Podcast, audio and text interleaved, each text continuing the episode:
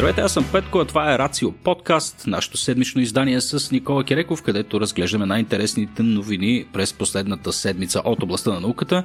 Искаме да благодарим на Мелан, че подкрепят продукцията на този и на останалите епизоди. Мелан е софтуерна компания, която аз ви призвавам да проверите. Ако в момента си търсите работа и имате софтуерни умения, мисля, че това е правилното място, не само защото си говорим за компания, която предоставя страхотни условия и разработва хубави продукти, а и защото са едни от малкото организации, които си позволяват да подкрепят науката и организации като нашата. Благодарности, разбира се, и на тези от вас, които ни подкрепят в Patreon, купуват си тениски, купуват си книги, идват на нашите евенти и изобщо са наши фенове, така че този епизод е и за вас, разбира се. Никола, здравей, чуваш ли ме? Здравей, Петко, много ми е драго да те чуя. Надявам се, че те намирам в добро здраве и настроение, тъй като днес Изглежда програмата ни е доста наситена и е малко по-различна от обикновенно. А, така понамирисваме на антропология днес. Не знам в какво настроение си бил, когато си подбирал новините, но да, днес фокуса очевидно е история. Така ли? Еми, решихме малко, реших малко да поразнообразя нещата. Най-малкото стига вече с този космос. Често ни обвиняват, че прекаляваме и с интересните животинки. Затова нека обърнем внимание малко и на нашето културно наследство, останало от древни времена. Не по-малко интересни открития се случват и в тази сфера на открития, особено през последната през втората част на миналата година доста интересни неща излязоха.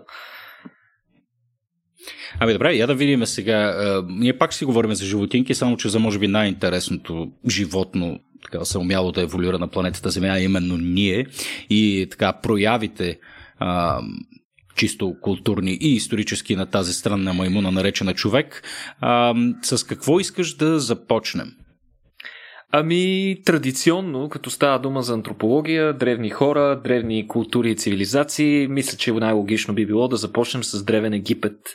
А, като последните а, новини от там са за големи открития. А, между другото, през октомври и ноември бяха открити над 100 абсолютно неразпечатани ковчези на възраст над 2500 години, като въпросните ковчези са открити в, на дъното на погребална шахта на дълбочина 12 метра, край некрополиса в Саклара, което е близост до Кайро. Там се намира всъщност некрополиса на древната столица Мемфис, която е по принцип обявена като част от културно-историческото наследство на ЮНЕСКО. Там непрекъснато излизат нови открития. А, не, буквално откритията са повече от ресурсите на археолозите да успеят да ги разкопаят, но конкретно изключително плодотворна беше миналата година, а, когато археолозите, както казах, са се натъкнали на голямо находище на такива а, ковчези, които най-вероятно са били на знатни хора, а, знатни древни хора, като дори археолозите си позволили, след като са а, изкопали а, въпросните ковчези, да го отворят един, за да видят в какво състояние са останките на хората вътре. А, те са установили наличието на абсолютно запазена мумия на човек, който бил завит в погребална плащеница, която въпреки хилядите години а, от тогава до днес все пак е запазила цветните си оттенъци от множеството рисунки и иероглифи по повърхността й. Много интересно, между другото, в последствие в опита си да разгадаят какво пише на тези иероглифи, археолозите са разкодирали, че всъщност мумите, плащениците, в които обвита мумията, са а, изпе, а, надписани с а, запечатани в буквалния смисъл с проклятие. А, проклятие, които едно време са използвани много често, а, като целта била, разбира се, да предпазят а, мъртъвците и древните гробове от оскверняване, а, тъй като това е било честа практика. Знаете, част от културата на Древен Египет се състои в техните дълбоки убеждения в наличието на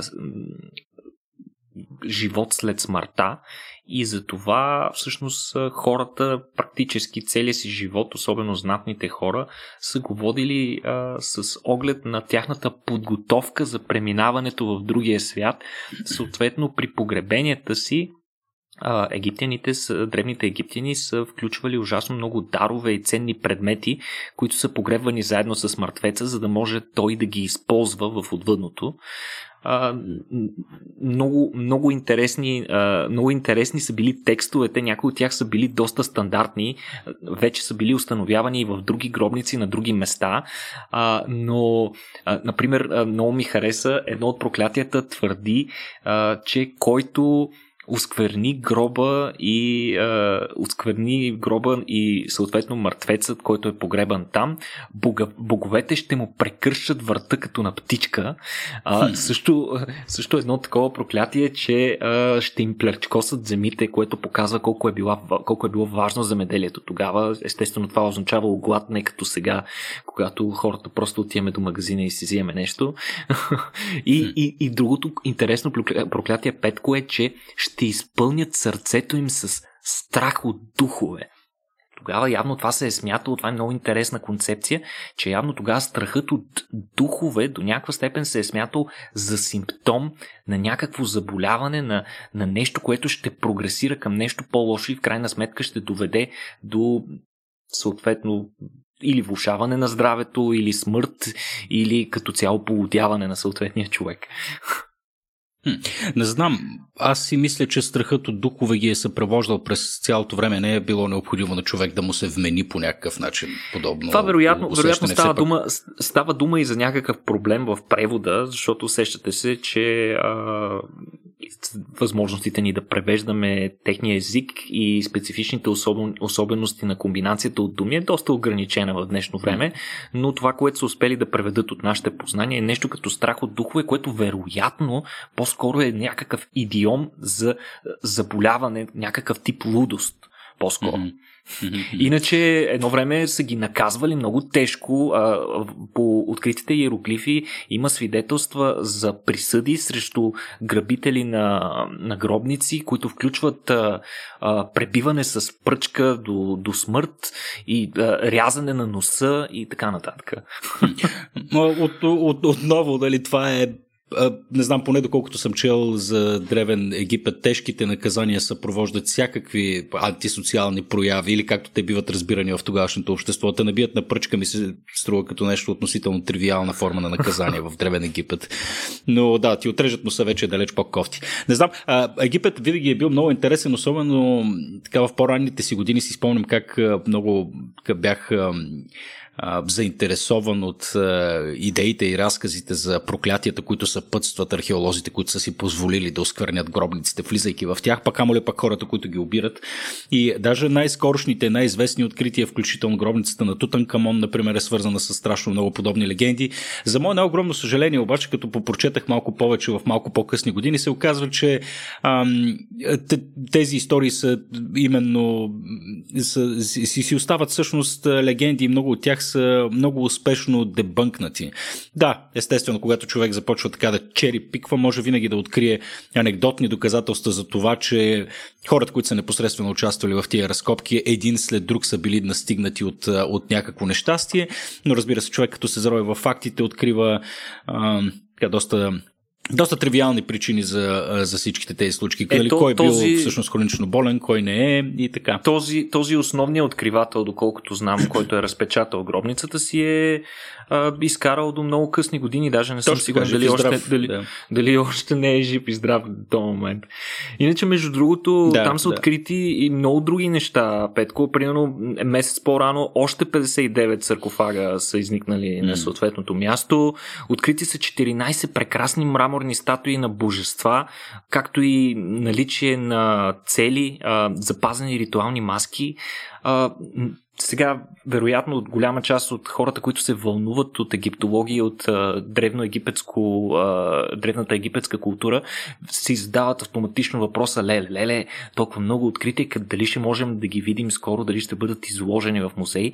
И всъщност а, властите в Египет увериха а, обществеността, че за разлика от а, нали, първите а, археологически открития през а, миналия век, когато голяма част от египетското наследство е разграбено и, и занесено в различни музеи, основно в Европа, този път всичко ще си остане в Египет, то ще бъде разпръснато в няколко различни музея в различни части на държавата, но най-интересното е, че огромната част от тях ще бъдат изложени в очакващия да бъде открит гигантски а, египетски музей по а, египетска история, който ще се казва Grand Egyptian Museum. Това много ми стана интересно, аз не знаех за това, но това ще бъде а, рекорден по площ музей, който се очакваше да бъде открит в Гиза през, а, през миналата година, но за съжаление ще, ще бъде отложено заради ситуацията с пандемията,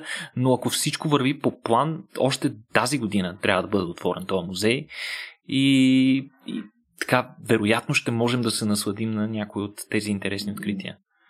И дай Боже, да. Между другото, наблюдава се и тенденцията от през последните няколко години музеите активно да работят с страните, от които произхождат така, голяма част от артефактите, както ти каза, през колониалната епоха, страшно много неща са заграбени и в момента могат да се видят в Париж, в Лондон, но не и в, в Киншаса, в, Берлин. И в Кайро, и в Атина, да, и в Берлин включително. Пергамон, Пергамон музеум, те направо да, там, там е си взели, там, е те, там си взели цяла една египетска улица там. Точно така, да, да. С обелиските и нещата. Да, но, но, но вижда се така една положителна, положителна тенденция на това някои от съкровищата, които са заграбени да се връщат по родните си места. Аргумента винаги е бил, че Британския музей е далеч по-способен да опази някои от артефактите, което най-малкото отново звучи а, снисходително и честно казано обидно към страните, от които произхождат тези неща.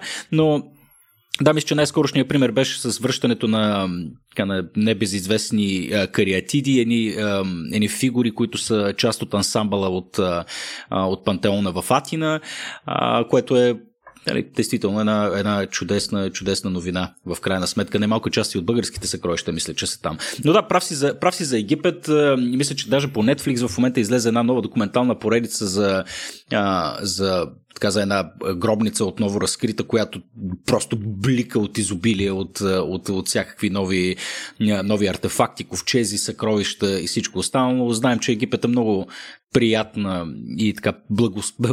така предразполагаща среда за запазване на артефактите заради, заради сушата, която очевидно има в Сахара. Mm-hmm. А, така че, да, само надеждата ми е наистина да се вложат достатъчно а, усилия в това да бъдат допълнително разкрити все повече такива неща най-вече да бъдат опазени и да бъдат достъпни за хората.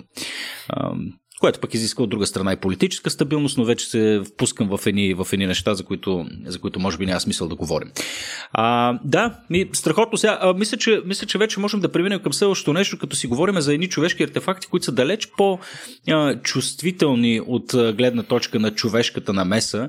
А, и това са, разбира се, скалните рисунки на на нашите, на нашите предшественици, на древните, на древните хора, като типичен пример е, е, например, пещерата Магурата, която наскоро беше затворена, мисля, че за вандализъм, така ли беше Никола, не мога да си спомня. Поне ами... частта, където бяха рисунките. Даже не наскоро, ами на няколко пъти, ако трябва да бъдем честни.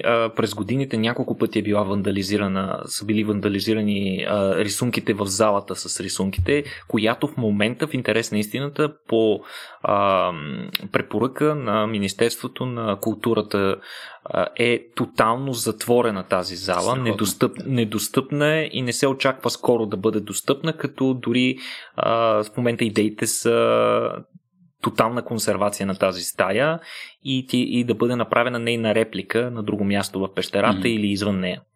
Mm-hmm. Да, но ам, не знам, много, много е готино, когато всъщност се направи. Ние, ние знаеме, или поне сме чували за повечето а, така, небезизвестни пещери в Испания и най-вече във Франция, включително и нашата си пещера Магурата. Но тук имаме едно доста неочаквано откритие, тъй като се случва на място, където не сме свикнали да откриваме подобни неща. В случая говорим за Колумбия. Разкажи ни.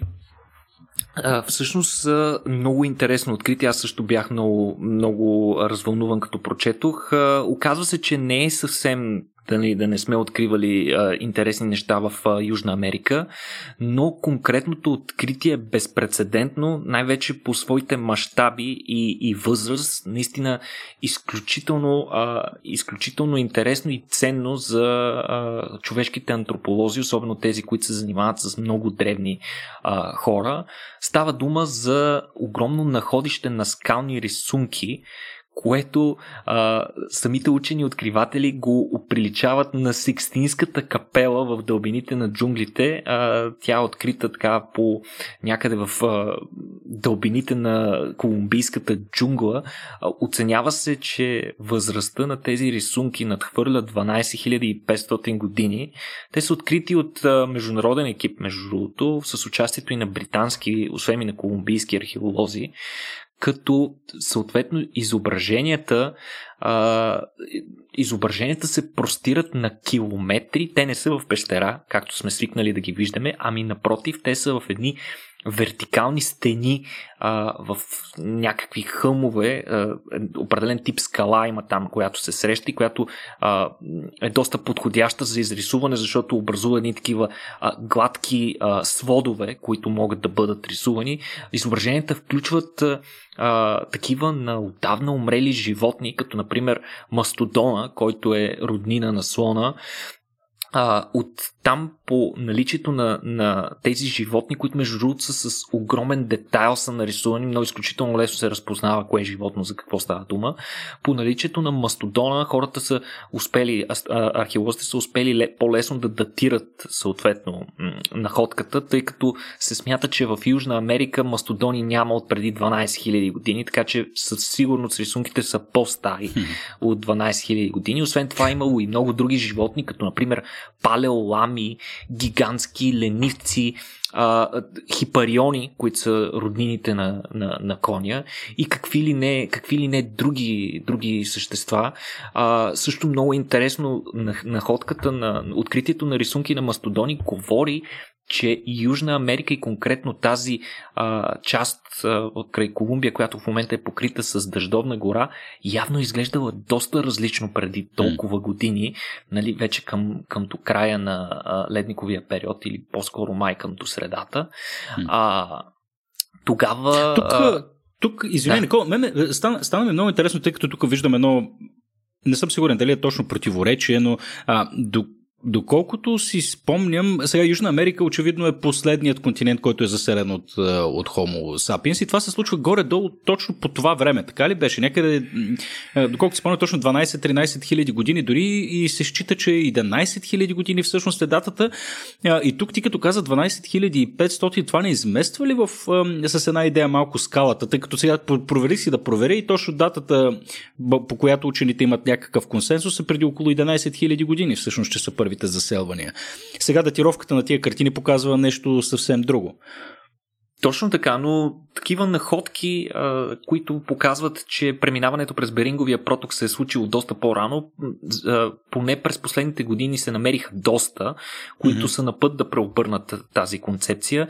Тъкмо това е най-интересното, че тези находки, тези рисунки, които са намерени, според учените са всъщност на едни от първите хора, които а, са се mm-hmm. заселили и са достигнали до, до, до Южна Америка, което е пък още по-ценно за, а, за археологията и антропологията, защото ще можем да разберем повече за, за културата на тези първопроходци, така да се mm-hmm. в новия континент. А, Иначе, за, културата, каза... за културата е ясно, иначе за общото им поведение също е ясно, нали, това пък съвпадение между това, кога изчезват приблизително мастодонтите и кога се заселват съответно хората. Тук съвпадението далече не е случайно. Хората знаем, че там, където са стъпили, обикновено мегафауната изчезва доста, доста бързо, поне от скоро постижно. А, така скоро постижно. Вероятно това се е случило и с мастодоните, но наистина е интересно и това, че там не е било дъждовна гора. Аз винаги съм си го представил, имайки предвид къде се намира близо до екватора че, че преди 12 500 години нещата не са изглеждали толкова различно, а сега разбираме, че там е имало савана. Ами най-вероятно е имало савана или такива площи, които не са били покрити плътно с дървета, тъй като големи животни като мастодоните и гигантските ленивци трудно биха се оправили в една дъждовна mm. гора. Просто те не са изобщо адаптирани за такава среда. А смяташ ли, че е възможно избиването на мастодонтите и на гигантските ленивци съответно да са довели до съответната, ам, до съответната промяна? Има, е, какво имам предвид? Нали? Те ако са били а, такива grazing animals, дали, които живеят в саваната и пасат съответно тревата в един момент, в който ти ги елиминираш от екосистемата, а, тази трева и съответно растителност започва да избоява и лека по лека почва да се трансформира в дъждовна гора. Има ли логика в тия разсъждения? Или? Всъщност има логика в твоите разсъждения. Тук те са, със сигурност ситуацията е много, многофакторна. А, от една страна изчезването на мегафауната е оказала значение, от друга страна, разбира се, промените в климата, както ти сам спомена, промяната на изчезването на конкретен вид обикновено води до промяна на числения и видов състав и на други видове в екосистемата, т.е. има верижна, нещо като верижна реакция. А, така че това са си такива а, периодични промени, които се случват, свързани с постепенно изменение на, на видовия състав, както на животните, така и на растенията. А, със сигурност обаче и климатът е бил различен тогава. Така че това вероятно има голямо значение за настъпването на, на горите в територията на саваните, за да може да превземат саваните, разбира се, дърветата трябва да имат подходящи, подходящи условия. Окей, okay, нека да се върнем на рисунките, тъй като аз кликнах на линка, който ние ще споделим естествено в описанието на подкаста и това наистина изглежда брутално не, то, яко. Аз такова нещо не съм, не съм виждал. Потресаващо е. Значи някои от картинките на, на животни, да кажем, е, с, с толкова сериозен детайл, че могат да се видят отделните космички на козината им, която е изобразена. Не знам, просто изумител, изумителен палео арт става дума. Освен това, а, а, освен това, тук някои от животните, които са нарисувани, да кажем, са с размер на длан, но има гигантски рисунки, в които, които са по-големи от човешки ръст.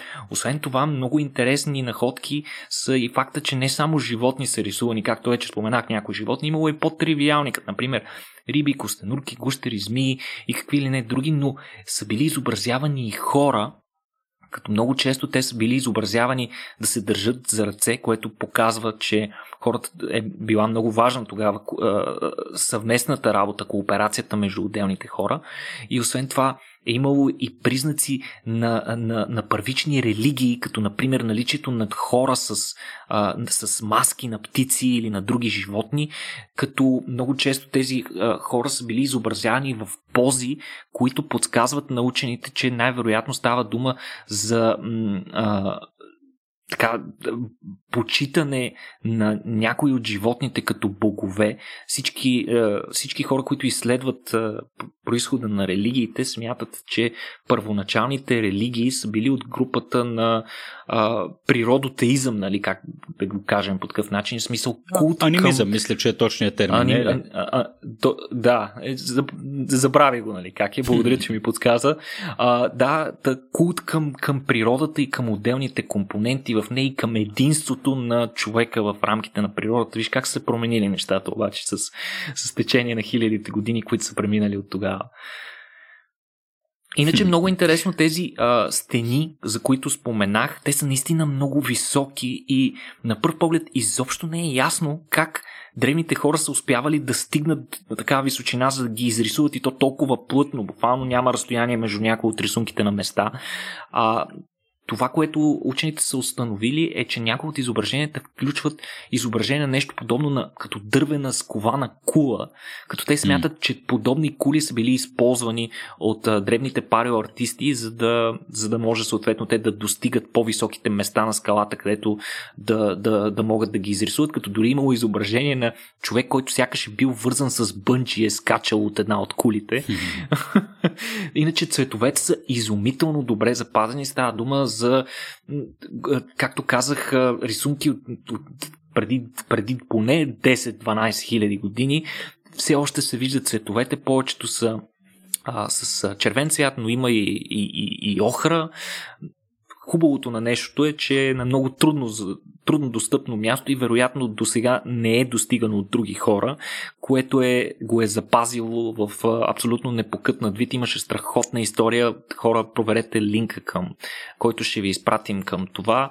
А, имаше страхотна история как експедицията по пътя си за там е имала сериозни проблеми, като един от най-големите е, че на пътя, на тясната пътечка, по която са се предвиждали и проправили път през джунглата, се, се а, и, изпъчила им се една отровната змия в Южна Америка.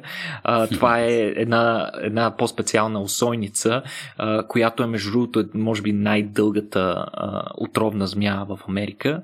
А, тя е една от най-смъртноносните, наистина. Учените са нямали как да я прогонят, не са искали да я убият и затова трябва много внимателно всички да я заобиколят. А, иначе, който иска да научи повече за това, може, вече има заснет документален филм, който между другото е заснемал достиг... първото достигане до там на живо, смисъл оператори на BBC са били на място заедно с, с хората, докато са го търсили. Те са използвали, между другото, за да намерят въпросните а, селища, са използвали най-съвременните технологии, като лидар, технологията и, и сателитно наблюдение от космоса, като така са успели да премахнат дървесната покривка и да видят, че отдолу има правилни структури, които говорят за наличието на, на, на древни хора в, в района. И а, клипчето, между другото, документалния филм може да го гледате. Той мисля, че беше част от продукция на BBC, мисля, че канал 4 беше. Филма се казва Jungle Mystery Lost Kingdoms в Amazon, а конкретно материала за това е във втория епизод. Не знам, Петко, аз не можах да стигна до, до да, да добия достъп до BBC там. Трябва, може би, да се опитам да си поиграя с VPN и да го излъжа, че съм в Великобритания. Аре се, да не даваме съвети как да, да, да нали, на хората за онлайн пиратство. Сигурен съм, че те са достатъчно вещи в занаята, познавайки си аудиторията. Наистина, изключително, изключително интересни са и рисунките, и историята, която, която разказват. За пореден път, всъщност, подобни археологически открития, а и, а и всеки човек, който има възможности да види рисунките в пещерата, магурата, много бързо осъзнава, че всъщност хилядолетията, които ни разделят от нашите пра, родители и прадеди, а, нали, по никакъв начин пък не говорят за, за това, че те на чисто когнитивно ниво са седели някъде по-долу от нас. Да, те са знаели много по-малко, но мозъка им е бил също толкова способен да, да създава нещо, нещо красиво, да мисли а, абстрактно и най-вече да разказва собствената си, собствената си история по един, по един страхотен начин, което дали в крайна сметка е в сърцевината на изкуството съвременно или, или не. А, иначе тая, тая склонност да подценяваме древните култури или да гледаме от висотата на нашата, технологично, така, нашата технологична доминация над всички останали видове и над, над нашите предци, всъщност е нещо а, така доста, доста естествено и в поп културата се проявява много често, нали, неандерталците са идиоти, които влачат едни жени и ги вмъкват в пещерата. За косите. А, за косите, да, обикновено. А, първите хомо сапиенси, те са УУАА, нали, с някакъв рудиментарен език, нали, и са, и са като цяло някакви същества, които са полуидиоти. А, древните цивилизации пък, а, а, нали, за хората, които в общия случай не са запознати с интересните детайли, пък а, виждат в, а, в тях едно ако, ако не нещо друго, то е едно изключително умение да се оцелява в, в една среда, в която един нали, абцес на зъба може да те убие и в която си лишен от, всякакви, от всякакъв вид елементарни удобства, с които сме свикнали. Но всъщност много бързо човек, като се зарови дали в историята на Древна Гърция, Месопотамия или която цивилизация произволно си изберем на географската карта, разбираме, че всъщност а, имаме и така доста, доста впечатляващи инженерни постижения, а, имайки предвид а, нали, трудността да се постигнат а, така нещата, с които ние сме свикнали днес, нали, като, например, канализация, нали, филтрация на вода и прочее. И следващата новина всъщност е свързана именно с, с едно такова подобно, подобно откритие, което е свързано с една пък друга цивилизация, която отново дали чрез европоцентризма или нали, историите, които си разказваме, също сме свикнали да да виждаме като, като една изключително а, богата и залята с злато цивилизация, на която пък изправена пред а, а, мощта на а, не повече от 150 конкистадори, а, цялата цивилизация кляка. А, и затова нали, цивилизацията на майте и ацтеките, макар и винаги да са ни били интересни, а, поне това е моето впечатление, никога не сме ги свързвали с особена а, така техническа и интелектуална софистицираност. Нали. Свикнали сме с техните ужасяващи ритуали с златата, но Нали, естествено, пирамидите са, са, са нещо впечатляващо, но и тази следваща новина, която си ни подготвил, всъщност е също така доста показателна за това, че хората живяли по това време а, са били способни а, наистина да мислят по един така впечатляващ начин и да решават по, по оригинален начин проблемите, пред които са изправени. Искаш ли да ни разкажеш? Ами да, става дума за много интересно откритие в древната столица, един от най-големите градове на Майте, Тикал, който преди хиляда години е достигнал горе-долу разцвета на развитието си. Учените са открили там голям воден резервуар, който са изследвали много задълбочено и всъщност са установили наличие на много сложна в техническо отношение система за естествена филтрация на водата, което е гарантирало, че съответно този водоисточник ще съдържа само чиста вода, като за целта те са използвали материали като зеолит и кварц, които са били доставени от много голямо разстояние, т.е. не са били добивани на място. Тези материали в интерес на истината, вероятно доста хора са чували, така наречените кани с заолит са много модерни и сега. Те се използват и до ден днешен за филтрация, за като филтрационни системи. А, важен аспект от живота на майите, който вероятно е подтикнал развитието на тази необходима за оцеляването им технология, е факта, че градовете им са много често били разположени върху порест варовик, където водата от валежите изобщо не се задържа. Тя попива в финните пори на варовика и изчезва и никога не е налична повече. Затова а, използването на резервуари и, и, и, и добра, добрия менеджмент на водата е бил от, от ключова важност за, за живота на древните хора, особено в гъсто населени райони, като големият град Тикал. А, въпросните резервуари са супер критични за тяхната цивилизация. А, тези, тази система, която на първ поглед изглежда доста проста, върши чудесна работа при устраняване на опасни бактерии, както и някои а, неорганични съединения на азота, тежки метали, като например живак и олово и разни други а, такива неща, така че им, са им вършили чудесна работа. Тук, разбира се, има огромната ирония, че според а, откритият на учените, в крайна сметка Майте все пак са успели да замърсят резервуарите си и то не е. заради друго, а заради а, желанието им да изразят себе си чрез арт. Те са изрисували вътрешните стени на резервуарите с различни а, рисунки, но за целта те са използвали пигмента цинобър, който съдържа живак. Така че, за съжаление, да, голяма ирония, но а, това е момента, в който технологиите са се развивали на принципа проба-грешка. така че...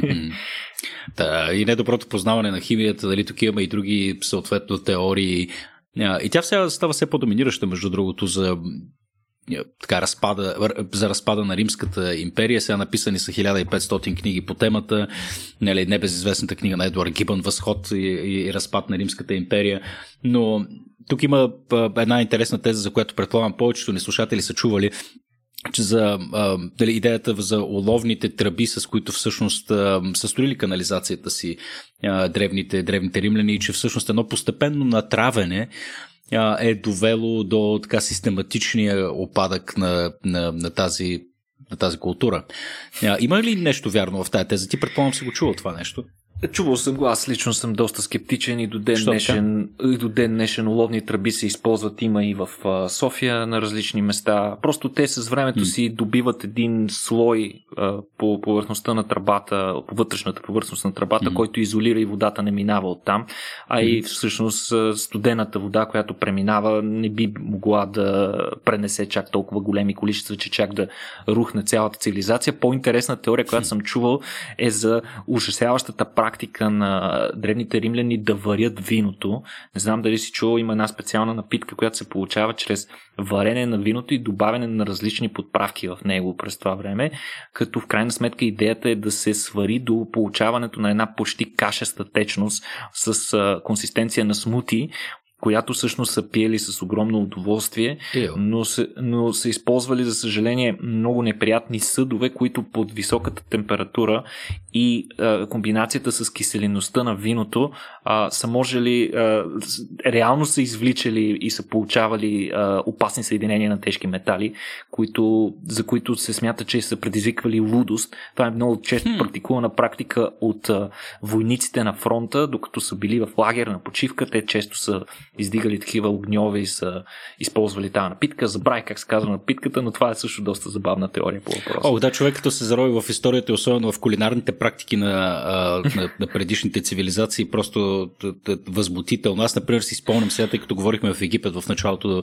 на този подкаст, една от любимите ми книги от юношеството на Мика Валтари, Синухи египтянина, мисля, че се казваше, или известна, може, може би само като египтянина, не съм сигурен. Една прекрасна историческа творба, която позволява на всеки младеж през призмата на една интересна приключенска история всъщност да, да погледне какъв е бил живота в Древния Египет. Та там се описваше много подробно а, бирата, която са, са консумирали египтяните. А, сега като всяка алкохолна напитка, бирата и нейни проявления всъщност нали, са в смисъл, те са можели да бъдат открити на, на много други места, включително и в Близки изток и така нататък. Очевидно ферментацията, която опива съответно вредните бактерии е било водещото тук, тъй като няма как да е било вкуса. То описва една напитка, която също е много, много гъста. Вътре съответно плуват парченца от хмел, ечимик и там всякакви други неща, които са били използвани. Абе, е, общо взето нещо като да накиснеш един неизпечен хляб в вода и си направиш попара. Нещо, нещо кой да го изчакаш това нещо ферментира. Спомням си ги така много подробните описания, които предизвикаха всичко, но не и жажда в мен. Така че да, интересно е наистина какво, ако човек може да надникне в, в, кулинарната, в кулинарната история на, на тези народи, за съжаление, предполагам, че историографията не разполага с много добри източници за, за това. Не знам, ти чувал ли си за нещо, за нещо интересно, за което се сещаш? Сега те фаща малко неподготвена, ма. Ебе, Конкретно за това не със сигурност знам, че вероятно бирата като такава е била първата алкохолна напитка, която е била mm. използвана от човешката цивилизация. За съжаление обаче това, което ние си позволяваме да наричаме бира, няма нищо общо с бирата днес. не е много силно дали е била на основата на хмел или по-скоро на някакви по-зърнени култури. така че за мен е даже доста далечна асоциация бирата. Вероятно, mm. а, вероятно по-скоро някакви такива първични наблюдения. Аз лично си го представям като нещо, което се е случило абсолютно случайно. Била е забравена храна някъде за дълго време, а, която примерно някъде се е стичала вода, нещо се е накиснало. Mm. Знаете, че а, за разлика от сега, когато храната е изобилна и не е никакъв проблем а, изхранването ни, по-скоро тук започват вече претенциите ни, какво ще ядем, дали искаме азиатско, дали искаме нещо друго. Тогава всяка храна била жизненно важна и съответно всеки, а, всяко количество храна, което трябва да се изхвърли е голяма жертва за хората тогава. Затова те много често са поемали риска да ядат неща, които или, или да опитват да пият неща, които не са много на пръв поглед апетитни. Но пък и в природата, в интерес на истината, има примери за за животни, които а, се хранят с ферментирали плодове, които съдържат известно количество алкохол. А, мисля, че добър пример за това беше а, плодът а, марула. Не знам дали си го чувал. Това не е марулята, която ядем ние на салата. Става дума за едно дърво, мисля, че е африканско, а, което дава такива едни а, големи и сочни сладки плодове. Само, че те опадат много бързо в а, края на процеса на зрене на дървото и се натрупват така на едни като камари, които постепенно започват да гният и, и да ферментират. И те стават моментално се превръщат в огромен център на внимание на много животни, които искат да се хранят с, а, а, доста сладките плодове. И там е известно, че някои слонове се хранят с тези плодове и те са явно толкова богати на алкохол в даден момент, че а, слоновете полудяват, правят някакви глупости, разни други животни също се търкалят, има доста смешни клипчета. А, не знам, някой може да погледне. Има между другото страхотни а, ликьори от марула. Те ликьори мисля, че... от марула? Ами така се нарича Така Звучи се нарича растението. Мисля, че е специалитет на Южна Африка това нещо. Йо. А, какво мислиш за... Много, много набързо, тъй като имаме буквално 2-3 минути преди да се налага всъщност да изхвърча да вземам бебешка храна, пак е свързано с храна. А, тъй като един от въпросите, които, които съм си задавал много често е как при липсата на на подправки. Знаем, подправките преди са използвали като валута поради нали, тяхната изключителна рядкост. Нали, султа се използвала като, като злато едва ли не в, в определени моменти. А, и сега има много а, такива отново хелт гурус и проче хора, които казват, нали, отказваме тук подправките, спирам солта, спирам, спирам всякакви неща, а, за да мога постепенно да усетя натуралният вкус на всички, а, на всички продукти, така както природата а, е имала намерение да ги вкуси. Та, а, според теб, смисъл, това, това, това възможно ли е храната, която са вкусвали предците ни, наистина да не е била, а, каква ще е думата тук, блънт, се сещам на, на английски, е така плоска, плоска на вкус, а, без подправките, така каквато ние в момента си представяме, че трябва да е била на вкус. Нали, аз не мога си представя да ям там някакви берита и такива неща, които, нали, включително и печено месо, което да не е посолено. А, мисълта ми е следната. Питам те по-скоро като биолог. Ако в момента спра подправките, ще се адаптира ли по някакъв начин цялата ми рецепторна система в езика, тъй, защото да стане по-чувствителна към естествените аромати и, и вкусови качества на, на храната или не? Ето това е доста, доста силно спекулативно. Трябва да кажем, че в древността, когато хората са се хранили по този начин, основната цел на храната не е била да достави удоволствие, а с цел оцеляване, така да се каже, кулинарията като, като изкуство не е била толкова много развита, но тук изцяло можем да спекулираме, нали? нямаме е, реални свидетелства за това. Вероятно от даден момент насетне е, уменията да преобразуваш храната от неядлив в е, вкусен вид се ценяли много, нали, тогава са започнали да възникват и първите готвачи и така нататък. Mm. Но при всички случаи а, вкусовите качества на храната тогава трябва да са били доста по-различни от сега. Сега това, което ме питаше, е доста интересно. Наистина в днешен, днешния свят използваме ужасно много подправки, а, ужасно много различни а, ароматни растения, които добавяме, освен нали, типичната сол и захар, които, mm. за които се знае, че в комбинация с различните други вкусове обострят някои вкусове. А, тук съм склонен по-скоро да се съглася между другото с твоята спекулация. Вероятно, ако дълго време а, не приемаш подправки и ядеш храната в чист вид, чувствителността на някои от рецепторите ти за, за, за вкус и аромат ще се повиши. Точно с цел да могат да се засичат повече аромати. А до каква степен обаче в крайна сметка храната ще бъде по-хубава за теб е доста, доста спорно, особено предвид факта, че вече си опитвал и другата страна на нещата и знаеш колко по-добре е това нещо. Все пак, mm. все пак опита, а, нали, реалността, в която живеем е плод на десетки или стотици хиляди години културно историческа еволюция на човешкия вид и включително и на кулинарията. Така в момента ние се възползваме от един фюжън между различни кухни, а, които едно време нали, са били доста изолирани една от друга. Сега можем да си позволим спокойно да комбинираме индийски подправки, примерно с характерните такива, които се срещат само тук в Европа, mm. разни ментички, неща, чубрици. А, но, но, но по-скоро съм склонен да се съглася, а иначе е, то това е един готин експеримент, който всеки практически може да си направи. А, когато не се храниш дълго време, в интерес на истината, а, да кажем, си минал в някакъв режим на глад и не си, не си се хранил 2-3 дена, въобще нищо не си ял, а, обикновено първото нещо, което вкуси човек изумително. В смисъл, направо човек преоткрива този продукт тотално. Направо толкова е а, overwhelmed, нали, толкова силна емоция изпитва от вкусът на дадена храна, че буквално човек инстинктивно си затваря очите като по филмите или като по рекламите, когато някой опита някакъв шоколадов бомбон и казва а, нали.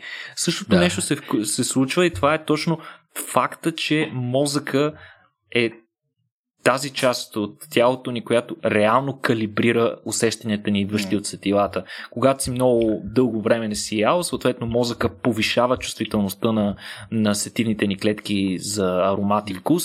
По този начин всяка храна ни доставя много по-голямо удоволствие и съответно е много по-голям стимул ние да си я направим, защото колкото повече гладуваме, толкова по-спешно става да си вземем храна, защото човек започва да отслабва, съответно mm. намалява и способността му да си намира храна и това е, е нали, води до, може да доведе до лоши последствия от чисто еволюционна гледна точка. Точно така. Между другото, аз мога да потвърдя за това усещане, тъй като веднъж си направих такъв експеримент в продължение на един месец, не консумирах абсолютно нищо сладко и никакви, никакви сладки неща, включително и плодове. Да, може би не постъпих разумно. Резултатите чисто естетически бяха фантастични, между другото, но бяха съкрушителни от гледна точка на моето настроение и как общувам с хората около мен. Mm-hmm. така, бях, бях, бях постоянно на ръба на някаква нервна криза, но в крайна сметка удържах и първото нещо, което опитах беше а, една ябълка на около 10 на дена, която просто висеше в панерчето от известно време. Mm-hmm. И трябва да ти кажа, че, че, че този стар плод, наистина това, което предизвика в мен беше, меко казано, в смисъл, може би ще прозвучи силно казано експлозия, но не просто затворих очи, ами буквално се разтреперах от усещането, което, което изпитах след един месец без захар. Така, което че, да, ясно, беше, което беше ясно означава, че мозъка е сигнализирал на тялото ти, че определено има нужда от някакви Точно захари така.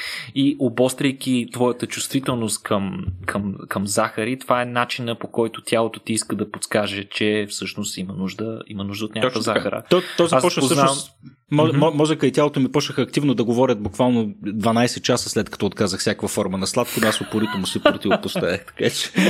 Познавам един човек, който така гладува около 3-4 дена, а, след което той каза, че вече си казал трябва да хапна нещо. А, и първото нещо, което хапнал, била една доста сочна лъжица мед той каза, че в продължение на 5 минути не е можел да каже нищо. Просто е бил е, да, да. Призваваме всички хора да опитат един подобен експеримент. Разбира се, или под лекарско наблюдение. Правете го разумно, не се доверяйте на информация в интернет и просто подхождайте а, с така наречения common sense. Е, и ще е интересно да видим какви са резултатите. Никола, аз трябва да тичам. Предполагам, че и ти си достатъчно заед. Заковахме на 46-та минута. Мисля, че стана интересен разговор. Надявам се да се е харесали на вас, а, драги слушатели, както се казва в традиционните радиомедии. Благодарим още веднъж на Мелан а, за подкрепата на този подкаст и на всичко, което ние правим. Призвавам ви да проверите. Мелан, страхотна софтуерна компания, разработват серия различни продукти и съм сигурен, че всеки един от вас, в зависимост от разнообразните софтуерни таланти, с които разполага, ще намери своето място там. А, благодарим на патреоните, които ни подкрепят и разбира се, огромни благодарности към теб, Никола Киреков. Ти си машина. Мерси и... и до скоро. Чао. Хайде.